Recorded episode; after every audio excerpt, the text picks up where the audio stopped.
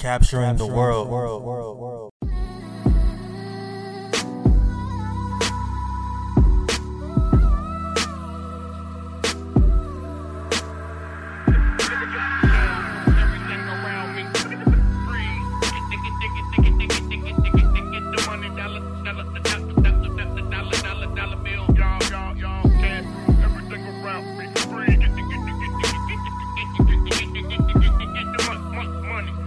Hey, what's going on, y'all? This is your host, David Carmichael the Second, and we have another great episode for y'all today. And I also have another great special guest.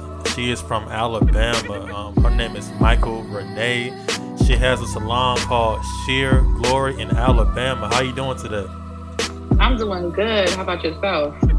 I can't complain at all. I'm doing real good on this beautiful day in Virginia.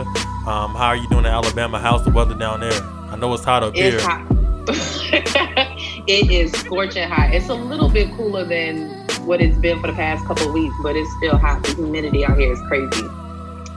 Yeah, same here. Like, it's been like in the nineties, the high nineties, like all week. Like, I, yep, I, I think same on here. I think on Sunday it was like like a hundred. I think it hit over a hundred on Sunday. It was real hot. Yeah, same here. It's been about it's been about the same. Like, we haven't seen anything under ninety, ninety-five. So it's been pretty hot. Yeah, man. Um, but you know, yeah. I mean, hopefully it start cooling down soon. It's probably not gonna it's not gonna stop anytime soon. But I feel like in Virginia, it's, it took a long time to really start getting real hot. Um, mm-hmm. It's been like same a, here. yeah, it's like a it was like a slow summer down like up here. Um. Mm-hmm. But you know how we do, like, we don't like the cold, and as soon as it get hot, we be like, man, I, I can't wait for it to cool down. It's like, which one do you want?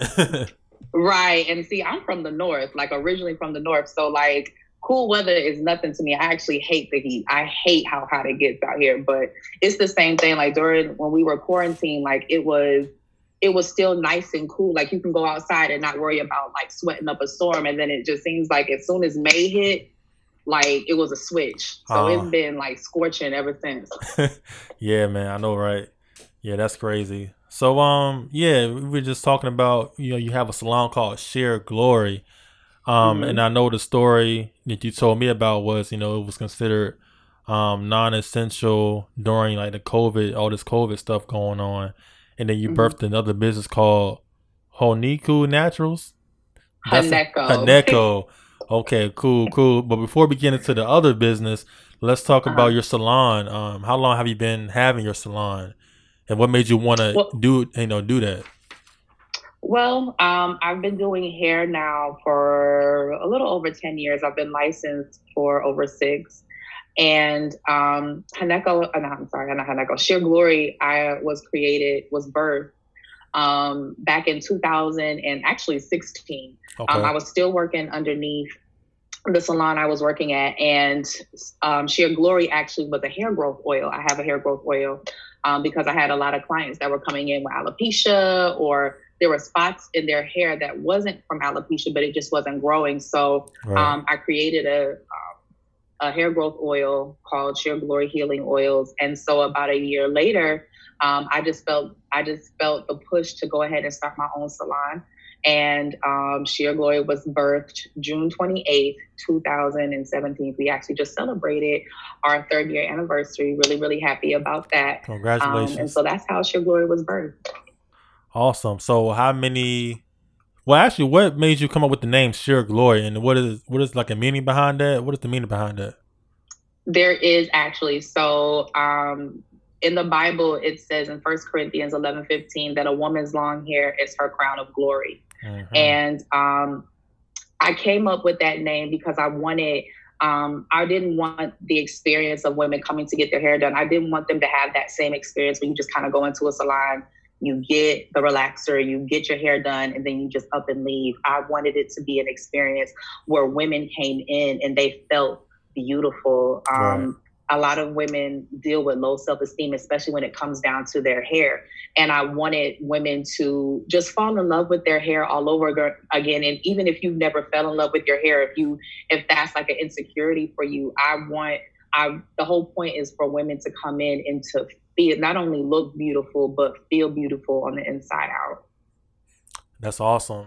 Yeah, I mean, you definitely, that's definitely great when you have a business and you want to make it more of an experience to um, compared to just them coming in and just getting their hair done and leaving. Like, you want to have a connection with them. And that will help Absolutely. Them want to come back as well. Like, you know, if you build a relationship with your customers, you know, they feel like, you know, they can trust you to keep coming back to your salon. That's definitely a, a way you want to present your business. So I Absolutely. Can definitely agree with that. Um, especially, you know, when I get my hair cut, like I go to my barber, but like, you know, you want to feel comfortable in a place where you get certain things done to yourself. And, um, yeah, definitely keep you, com- keep you coming back. So right. what, when you, you know, created your salon, um, like how many workers do you have? How many people are actually doing hair in the salon?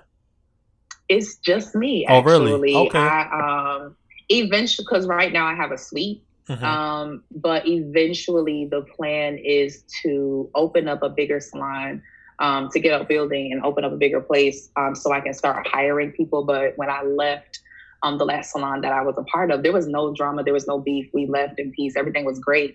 But I wanted to kind of be by myself and kind of build by myself, because I didn't want to hire somebody, um, just yet. And I really don't know what I'm doing. You know what I mean? Or right. what the, what I want the salon to be about. So um, it's just me for right now. Hey, I feel you, because, you know, this podcast is based off my clothing line called Capture the World. And, um, you mm-hmm. know, this podcast is just... Oh, that's, me. That's tight. Yeah, thank you. So, I, you know, I just use this podcast to talk to different entrepreneurs and business owners like yourself. Um, but related mm-hmm. to what you just said, you know, running a business by yourself. You know, I know for me, it's kind of... I mean, it's me and my dad pretty much. I kind of do a lot of most of the stuff, but my dad helps me as well. Um, mm-hmm. but you know, for me, it's kind of hard to find a team, and even this is my situation, like trying, you know, having enough funds to be able to, to be able to hire people and even trust people to do other business aspects. Like, man, can I even trust this person to go to the bank mm-hmm. or do this or do that? You know what I'm saying? It's like, right. haven't really found those people yet, but you know, in due time, those things will come.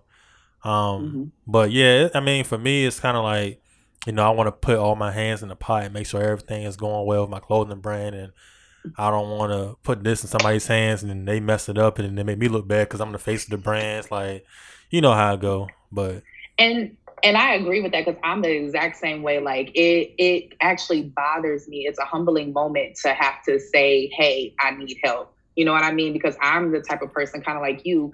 If I... If my hands are in it, I know if I mess it up, I can just get upset with me and just kind of go about my business. Right. But if I'm paying somebody else or trusting somebody else to, God forbid, mess it up, then, you know, I don't want there to be any issues. But I think, um, again, that's a humbling experience. You need a team. We can't do everything by ourselves. Right. So that was, but that was definitely something that I thought of even during this quarantine. Like, okay, you eventually you're going to have to hire help, because it's getting busy to the point to where, like, you know, again, you can't do everything on your own. So team building and being able to trust your team. If you, um, you know, I believe, I believe that God gives us discernment, or even like your conscience tells you stuff, that little voice, like if something's wrong, then obviously, or if that person's not right for you, then obviously that person is not to work for you. But um, he's like, I, I believe that he is going to give you the right team, and just like he's going to give me the right team. And we have to learn to trust in our team. That's right. You got to trust them. Yeah, like at the end of the day, like it's nothing you, I don't want to say there's nothing you can do about it, but as far as this, you know, God would give you whoever thinks will help you with your business, and you just got to trust them, you know, like at the end of the day, you're going to need help regardless. And, you know, whenever that comes, you just got to trust the people that's around you. And, you know, the more experience you get, the more you would know, okay, these are the people that I need to, I need to surround myself with, and they can help me with my business. So, right. Yeah, I can definitely agree with that. Um, but like, has it ever been a time where it was like overwhelming for you? Like, it's, you know, when you by yourself at a hair salon, you know, how often are you able to just, you know, leave and come back? Like, or do you got to be there all day? Like, how does that work for you? Well, because I, um, because I have a suite, um, I actually have the liberty to just kind of leave when I'm when I want to, mm-hmm. um, especially because where the salon is, all of my clients get lost. It never fails. Like uh-huh. It never fails. I give all brand new clients a fifteen minute, fifteen to twenty minute grace period because I know they're not going to find the salon. So um, I don't never have to worry about walk-ins. I think I've had two walk-ins in the three years that I've been there.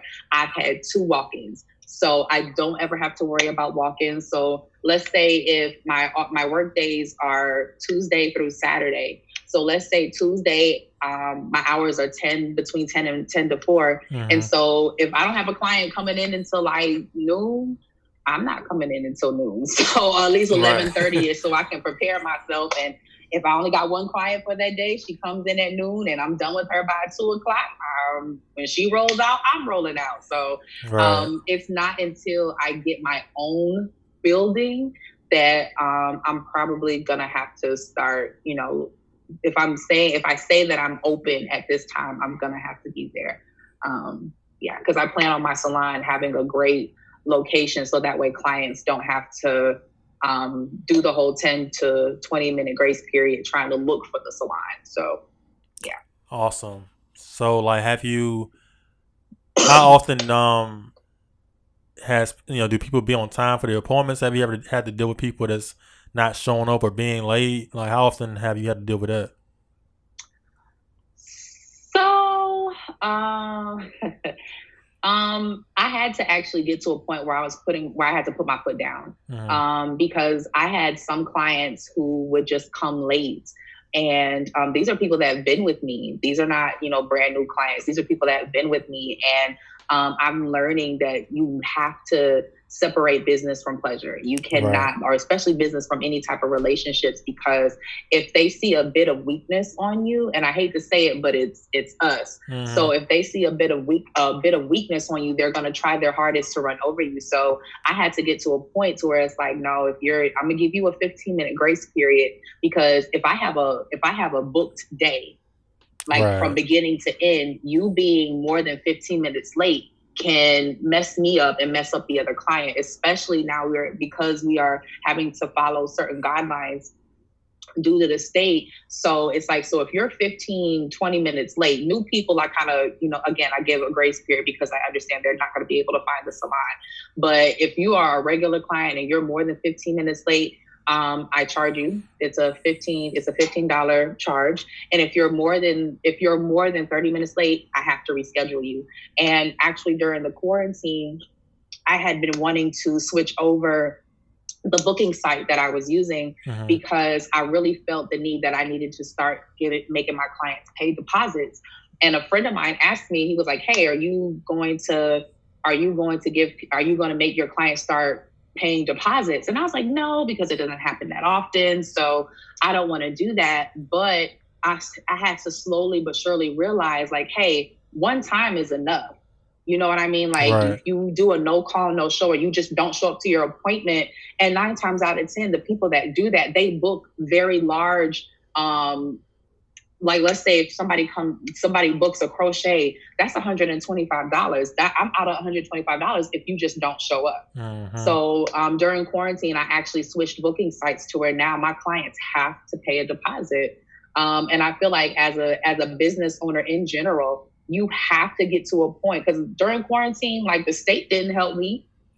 You right. know what I mean? Like I was pretty much on my own. They didn't start to help me until like they actually started opening up everything. And by that time, I was already working. So I had to kind of shut everything off. So um, I've learned as a business owner, you have to, you got to do what you got to do for you. Just secure the bag for yourself. So um, to answer your questions, my clients have to pay a deposit. And if they're late, they have to pay a late fee. I mean, shoot. Yeah. I mean, they just got to realize, you know, business is business, and they got to kind of look exactly. at it as, you know, you, you know, when, when it's certain things for your business, you kind of want to look at it on the customer side for, you know, different things.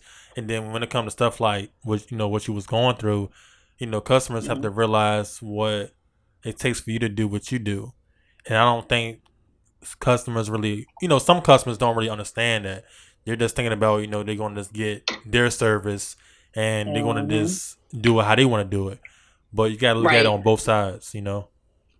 And another thing that I've also learned, too, and I had to tell a couple of friends this who just opened up their salons, um, the ones that are supposed to be there with you are going to be there with you. They're going to respect whatever you, whatever guidelines you give them, and you go about your business. If you feel as if that you can kind of be lenient in certain situations, I mean, of course, if your child gets sick at the last minute, like, I'm not going to hold that against you. If, you know, you have car trouble, if your tire pops or whatever, I'm not going to hold that against you, but your clients will respect you more. Like, I even have business hours.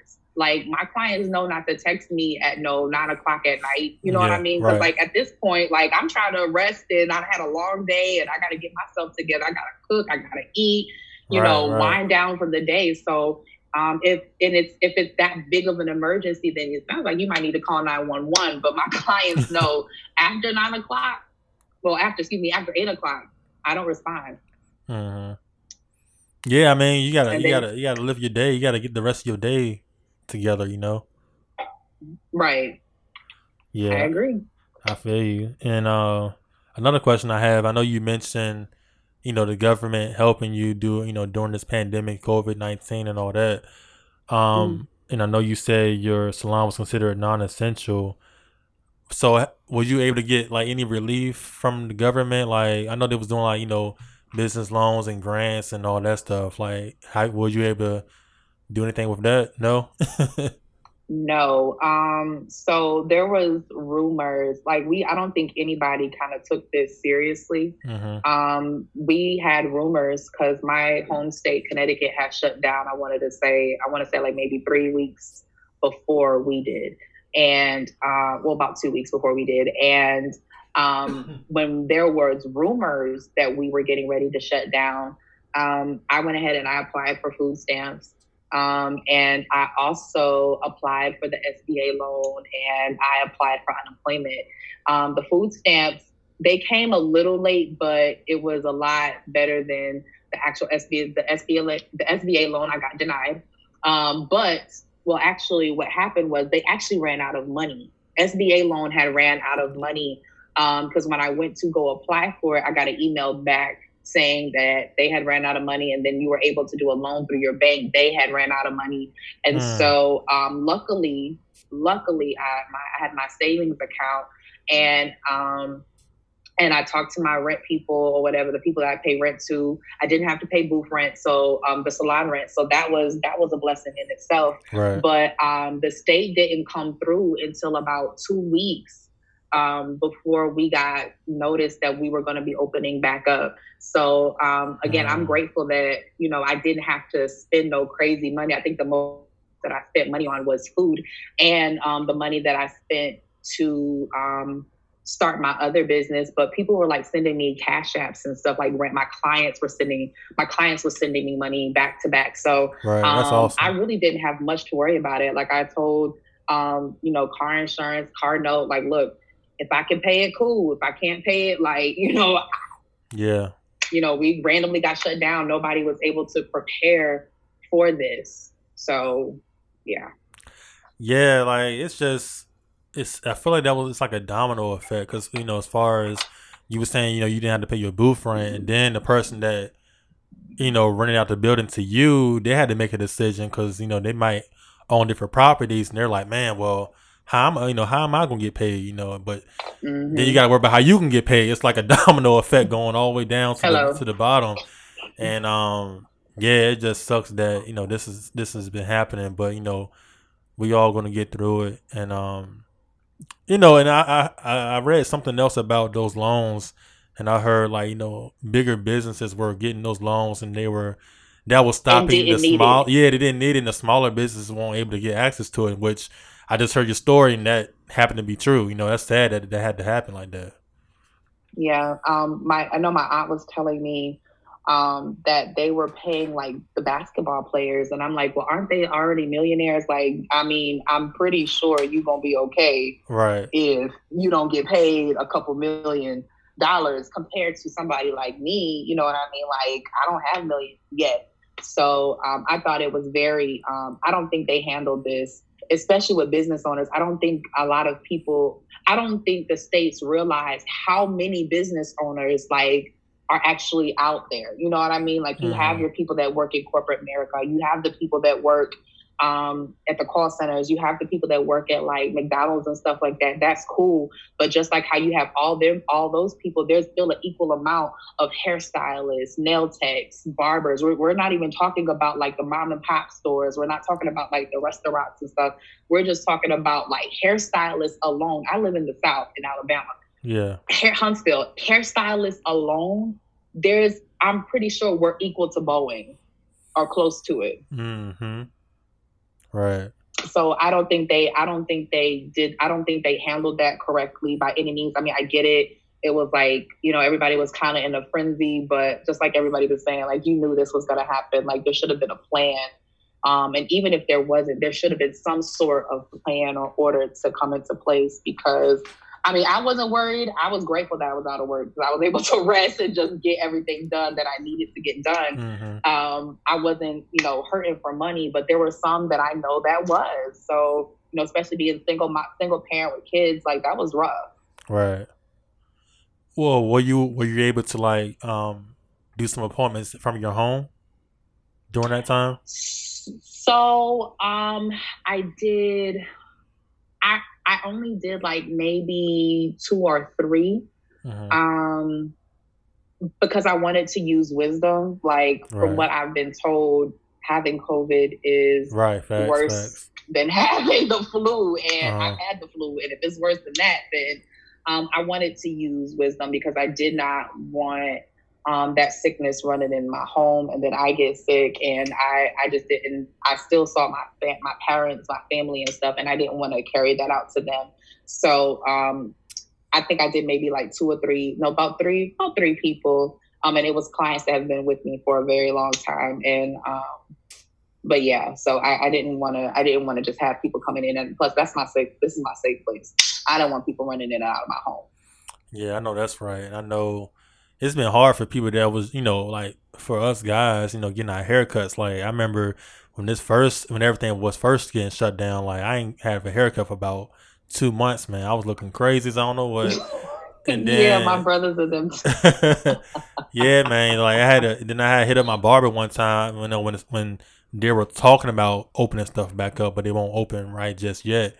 And I had texted him, man. I was like, look, man, I need a haircut, bro. Like, you know, are you cutting somewhere? Like, I know this COVID is going on, but I mean, look, if you got, if you, if you can be safe somehow, let's do it. So I went and got a, finally got a haircut with him. But, you know, since then he's been open back up his, um, his barbershop and everything. But mm-hmm. yeah, man, it's like, it sucks for those people that got to work hands on, you know, like yeah. doing hair, you got to be hands on. It's like, you can't, it's not like going to the grocery store, you know, or going through a drive-through. You know, you got to be hands-on. So mm-hmm. it's just, it's crazy. Like, have you, what have you been doing since you've been open? Like, have you taken any safety precautions, or how are you even able to do anything safely-wise by doing hair? Like, how can you do that?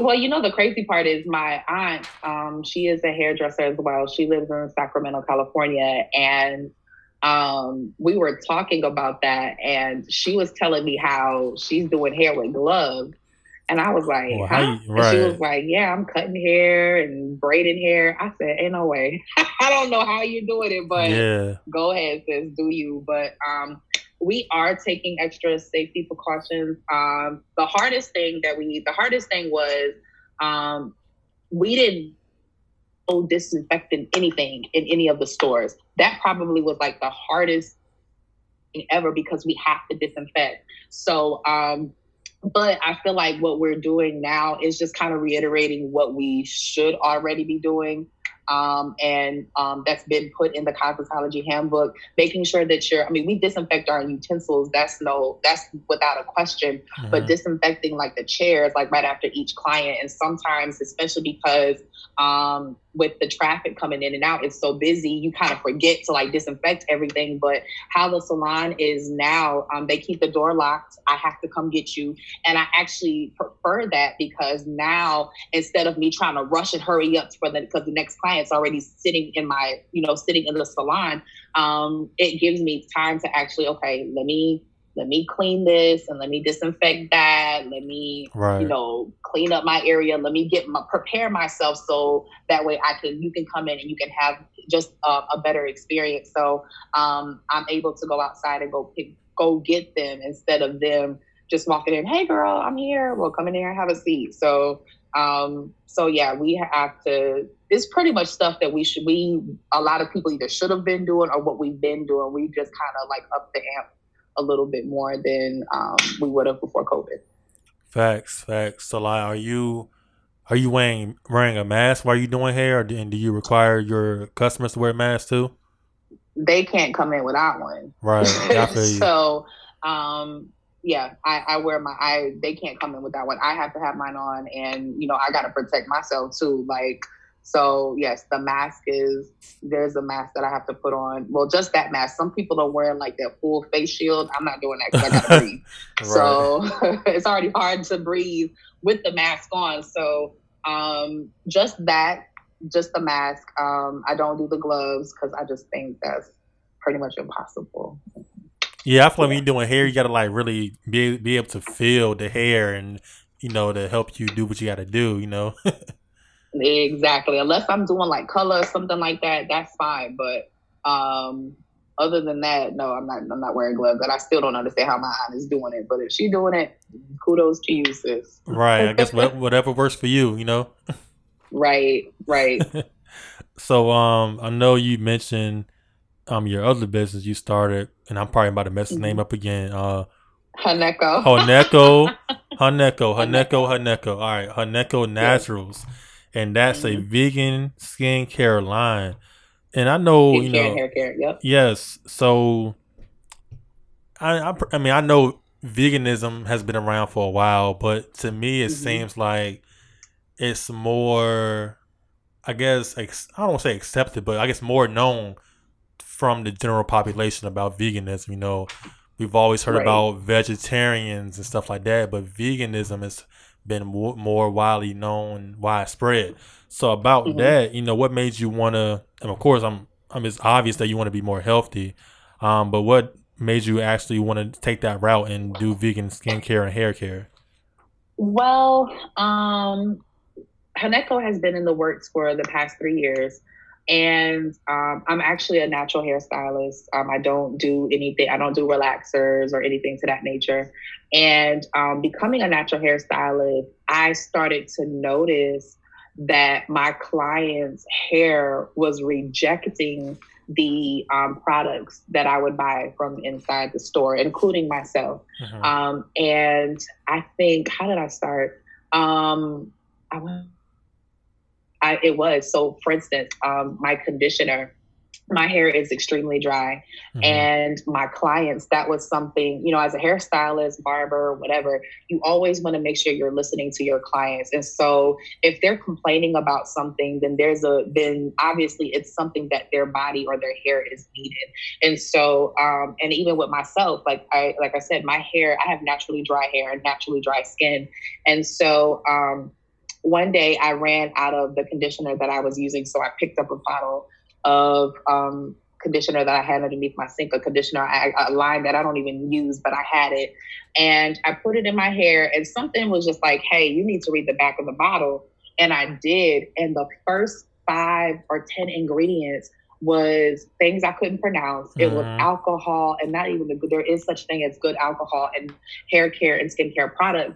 It was isopropyl, alcohol, like it was, it was crazy. And I'm Googling these things and I'm like, I hurried up and rinsed it out of my hair and I freaked out. And I was like, man, like we are really putting all of these chemicals within our body and it's flowing through our bloodstream and it's not helping. Like we're wondering why our hair is dry. We're wondering why our skin is dry. We're wondering why we're out of nowhere. You're getting these allergic reactions. And so um, I started to Google things, help like natural ingredients, stuff that was, um, you know, grown within the earth that can actually help moisturize and just help heal our our our bodies. Like our bodies heal naturally. Like we're self-healing, and I don't right. think a lot of people realize that. Like our bodies can self-heal, and so um, so I started to Google, you know, avocado, shea butter, different um, different ingredients, aloe vera juice, mm-hmm. um, different oils and stuff. And so I created my. Um, so the first thing I created was my um, deep conditioning treatment.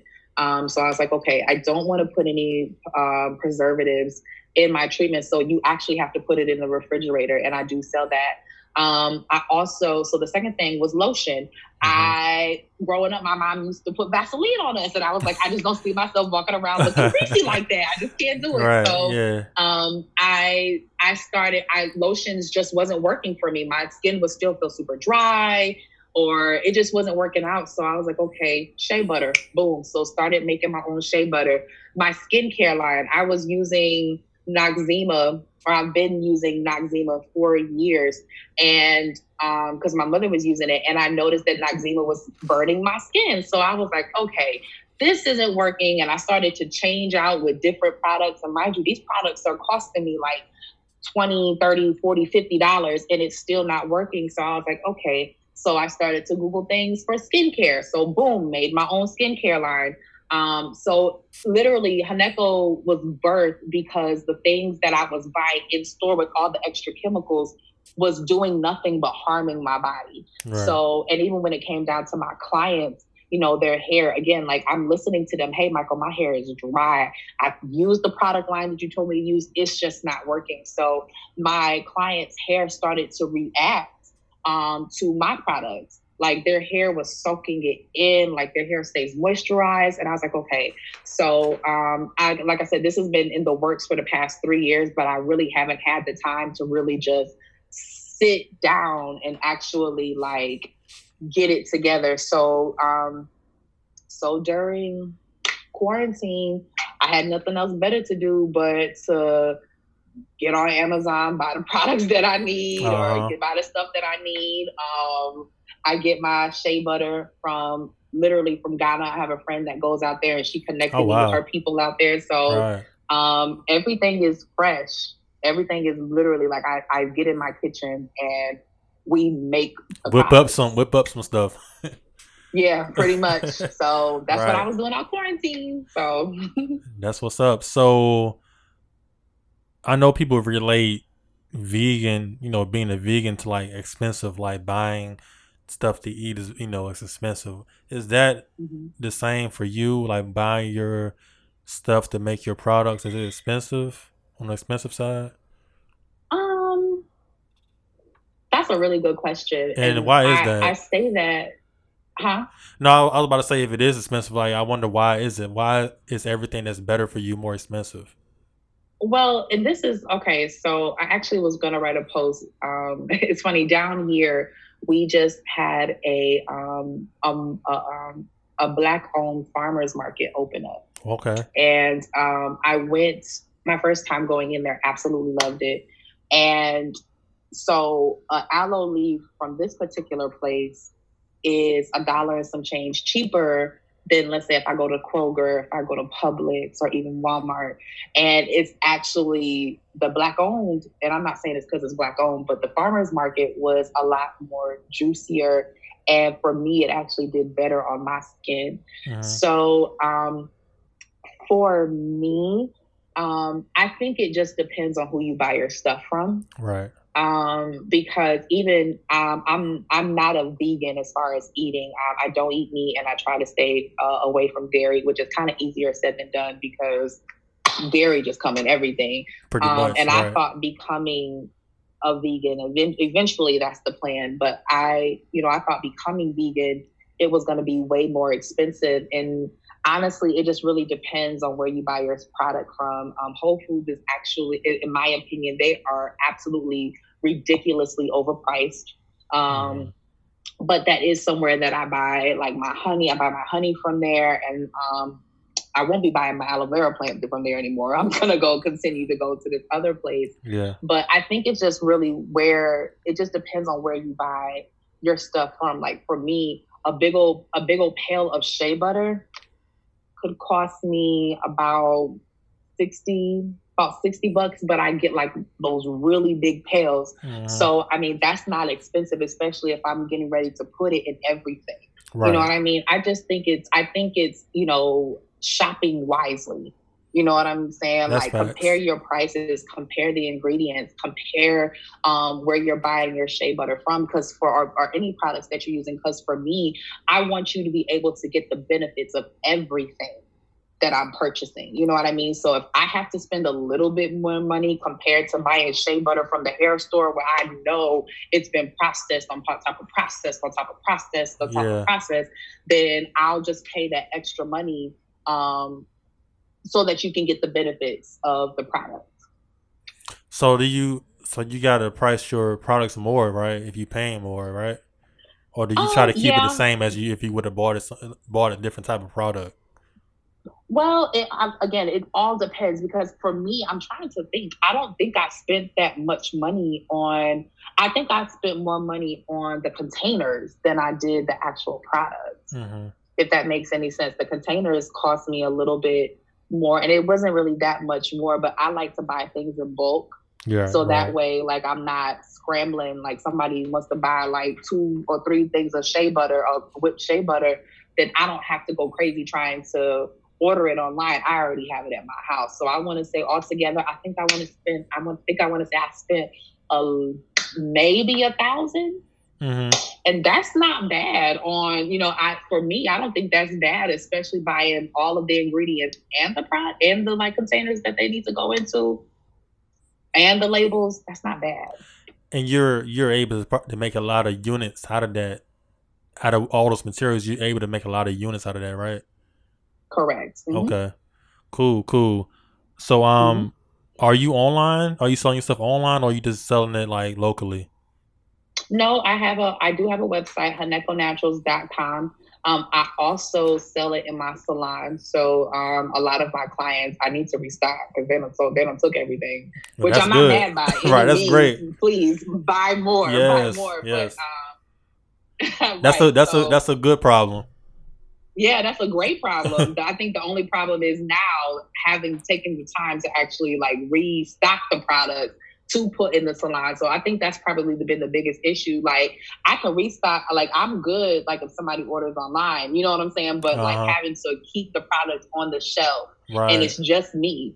So it's not, I don't have help. Like, it's literally just me. I'm literally making the product, filling the product up, labeling it, stocking it up, shipping it out, on top of having a salon and on top of working on other business ventures and on top of still trying to live a life, have a life. So I feel you. Um, eventually that goes back to our team. Eventually I'm going to have to hire somebody because there's absolutely no, oh wait, we're not even talking about social media. Social media is a job by itself. Oh man, are you serious? Yes. I feel the same way. Like knowing what to so, post and when to post and, you know, man, I haven't posted in a long time. Let me go ahead and make a post today type thing, you know. It's a lot. That's tough. It's a lot. And especially how yeah. you were saying, you know, having to make the product, ship the product. Like, you know, I do most of the things by myself. So, like, I just got an order today for somebody to bought a shirt. So, like, I don't really keep, I mean, you probably can see my setup behind me. Um, mm-hmm. But I don't really make, I don't have stuff in stock. Like, everything that people order, I buy. I mean, that I make it as soon as they order. So, made to order type thing.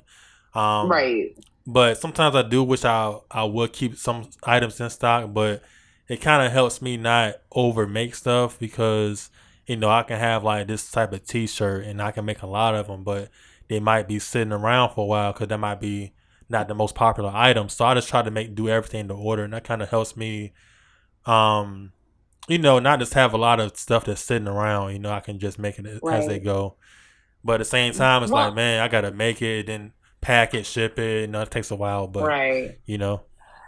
I think um because I kind of had the same issue. I made um I'm not even gonna give the number of what I made of my Sasha buttercream with body butter. I made a lot of them, and um because I'm thinking in my mind like, okay, well, just make sure you're stocked up and you're and you're good. And that was a extremely bad idea. So what I've learned with my business, what I can make ahead of time and what I don't need to make ahead of time. So the shea butter, uh, the whipped shea butter, because shea butter is not, everybody got whipped shea butter. If, if one out of ten, well, like one out of five girls got a whipped body butter line or they make whipped body butter. Right. So I, um, so that was not my biggest seller. People bought it, but like that was not my biggest seller compared to like my hair butter or compared to my shampoo or compared to um, my skincare, my skincare line that sold like mm-hmm. very quickly. So um, I've learned to at least have like my, my face, my face cleanser. That's, that's going to be in stock, period. like, because that sells the most. Or like my my my moist my face my face moisturizer, that's going to be stocked because I know that's going to sell the most. The shea butter, which is the whipped body butter, which is probably the hardest thing to make. Yeah. God, that's the hardest thing to make. Um, I still, that's the only thing that I'm not going to be able to just have sitting around. Like, I'm literally going to have to take the time to make it. And I tell my clients, like, I tell people who purchase, like, hey, it's going to be five to seven business days before it's shipped because it's, it's made fresh, especially if you order that body butter. Like, right. it's, I got to make it fresh. There's no ifs, ands, or buts about it. But just to at least have, like, a couple of things, if you know, especially with your T-shirt line, having a couple of things out already. You don't have to make, like, twenty shirts. But if you got like one of each size, that helps. Thanks. So that way you don't have to, you know, take that time, take that extra time to go make it like, oh, shoot, I already got an extra large of this. Okay, cool. Well, all right. Send it to you in a couple of days. Right. Yeah. Yeah, man. It's just, it's, you know, that's um, trial and error and knowing what to do and what not to do. But you're not going right. to ever know if it's not a good thing until you try it. And then if it's not, then it's like, all right, I won't do that again. Move on, you know? Right.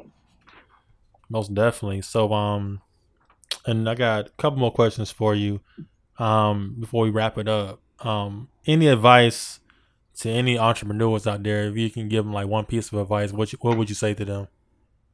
Mm.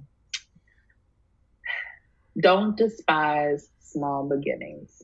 Yes. I am the perfectionist. I, I, oh my God.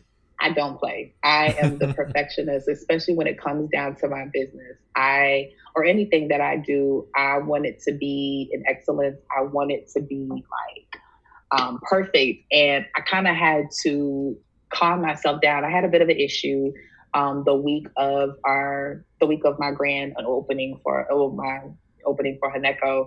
And um, I found myself, me and the young lady that was doing my, um, my website, we were running around like a chicken with our head cut off because we were given some information at the very last minute. Um, that was really frustrating. And I had to like literally take a step back and be like, Michael, just breathe. Everything right. is going to go well. Not only that, so we were able to get everything done um, the night before um, the launch and everything went well. Well, um, I got a lot of orders, but my um, my friend that did my uh, website messed up, uh, accidentally misspelled. Like it was just one, it was just one word, one letter mm-hmm. that was off the email address. So like oh, my man. family, luckily one of my cousins was like, "Hey, I can't wait to get my order," and I was like, "Huh?"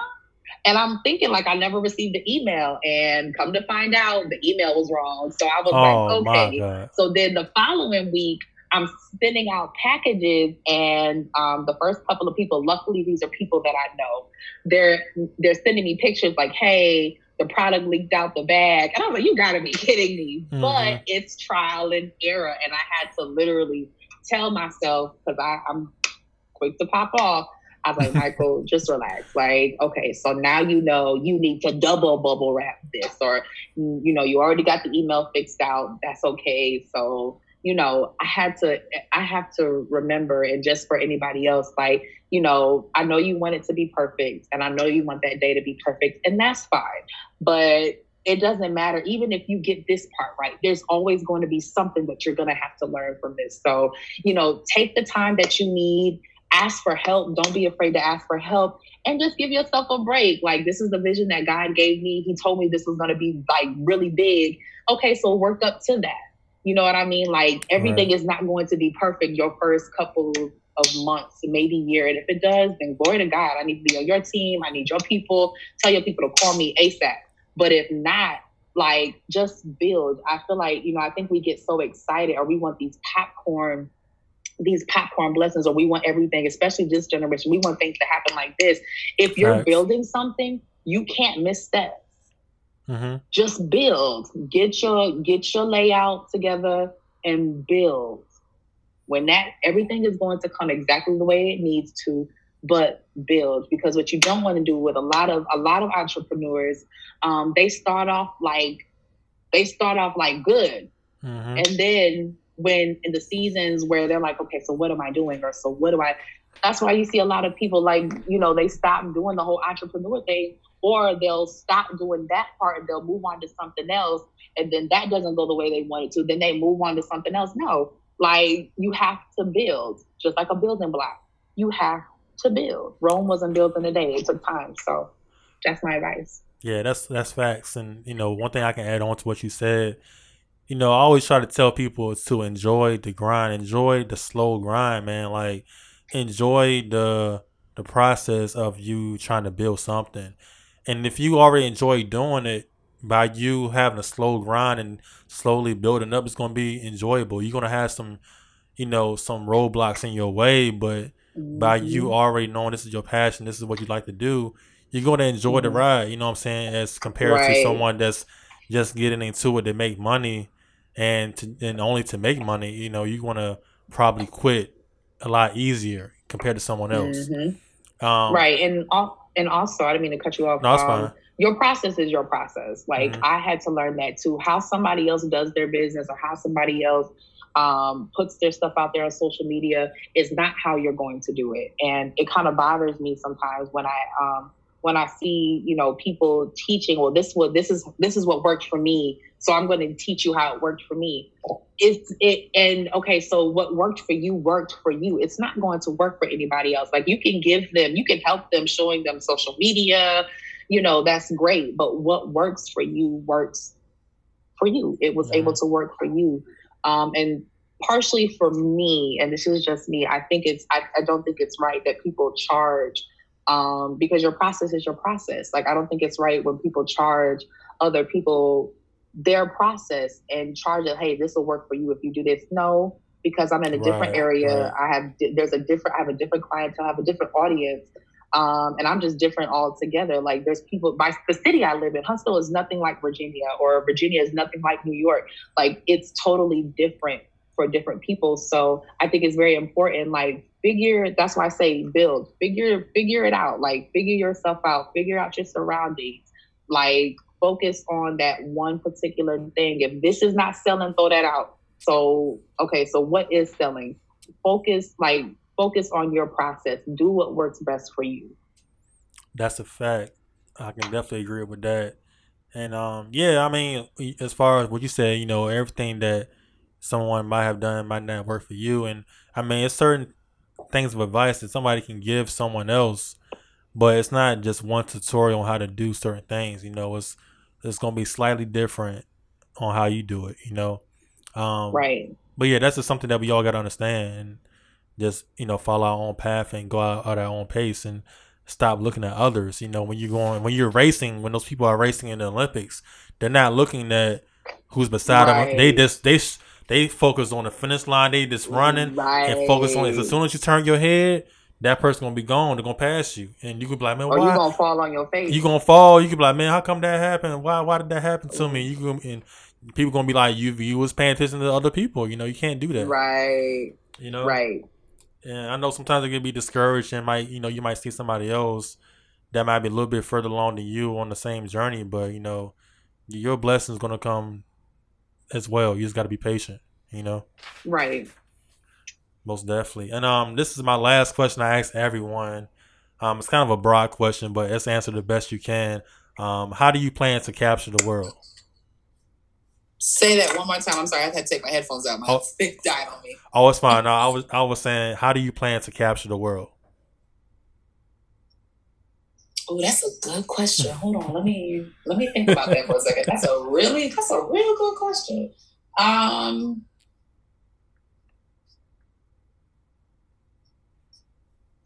yes, take your time.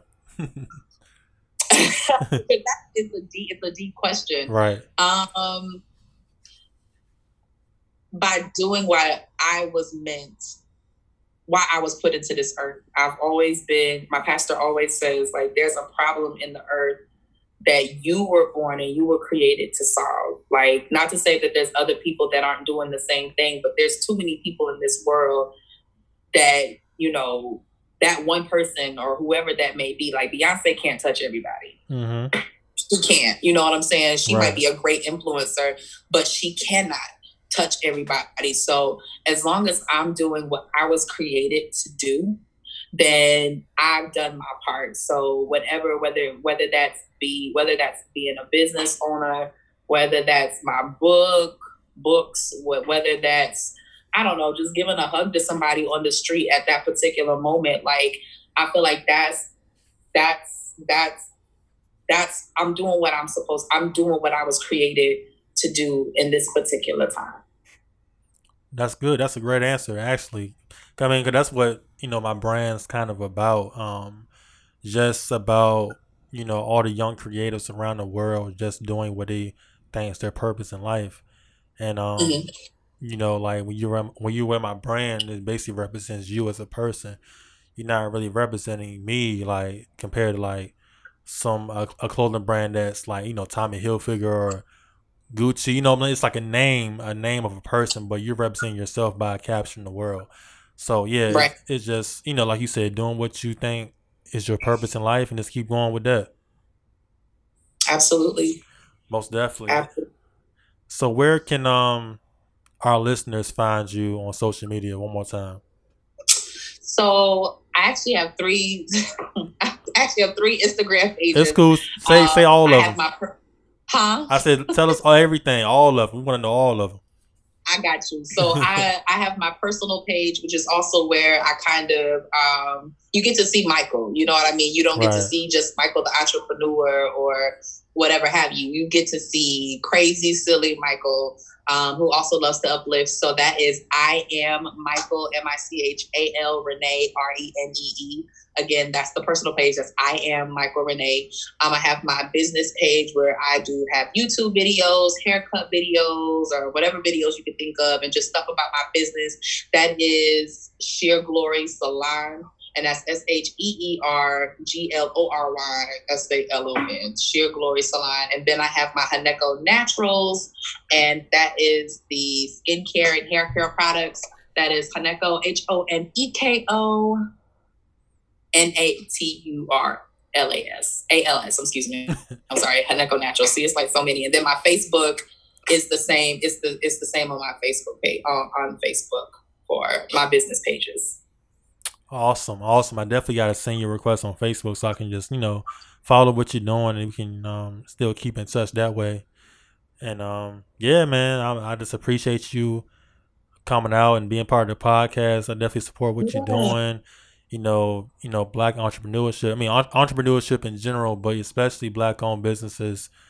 Um, Absolutely. You know, got to support each other. Got to, you know, inspire each other and keep all of us going. You know, it's a lot of talented people out here, and we just got to be known. It's just room for all of us to be successful. So that's what it's all about. Absolutely. Absolutely. Well, thank you so much for having me. I definitely enjoyed this. This was a lot of fun. Likewise. Likewise. And um, thank y'all for all of our listeners, all of our YouTube, um, Spotify, Apple Podcast listeners. Thank y'all for continuing to rock with us. Please spread the word about the show. Please leave a review. Please subscribe if you haven't already. And yeah, we got plenty of great content to come for the rest of the year. And um, just keep sticking with us. And this is your host, David Carmichael the Second, and my guest, Michal Renee. Thank you again. And um, this is the end of the episode. We see y'all in the next episode. Have a good one. Peace. Bye, guys.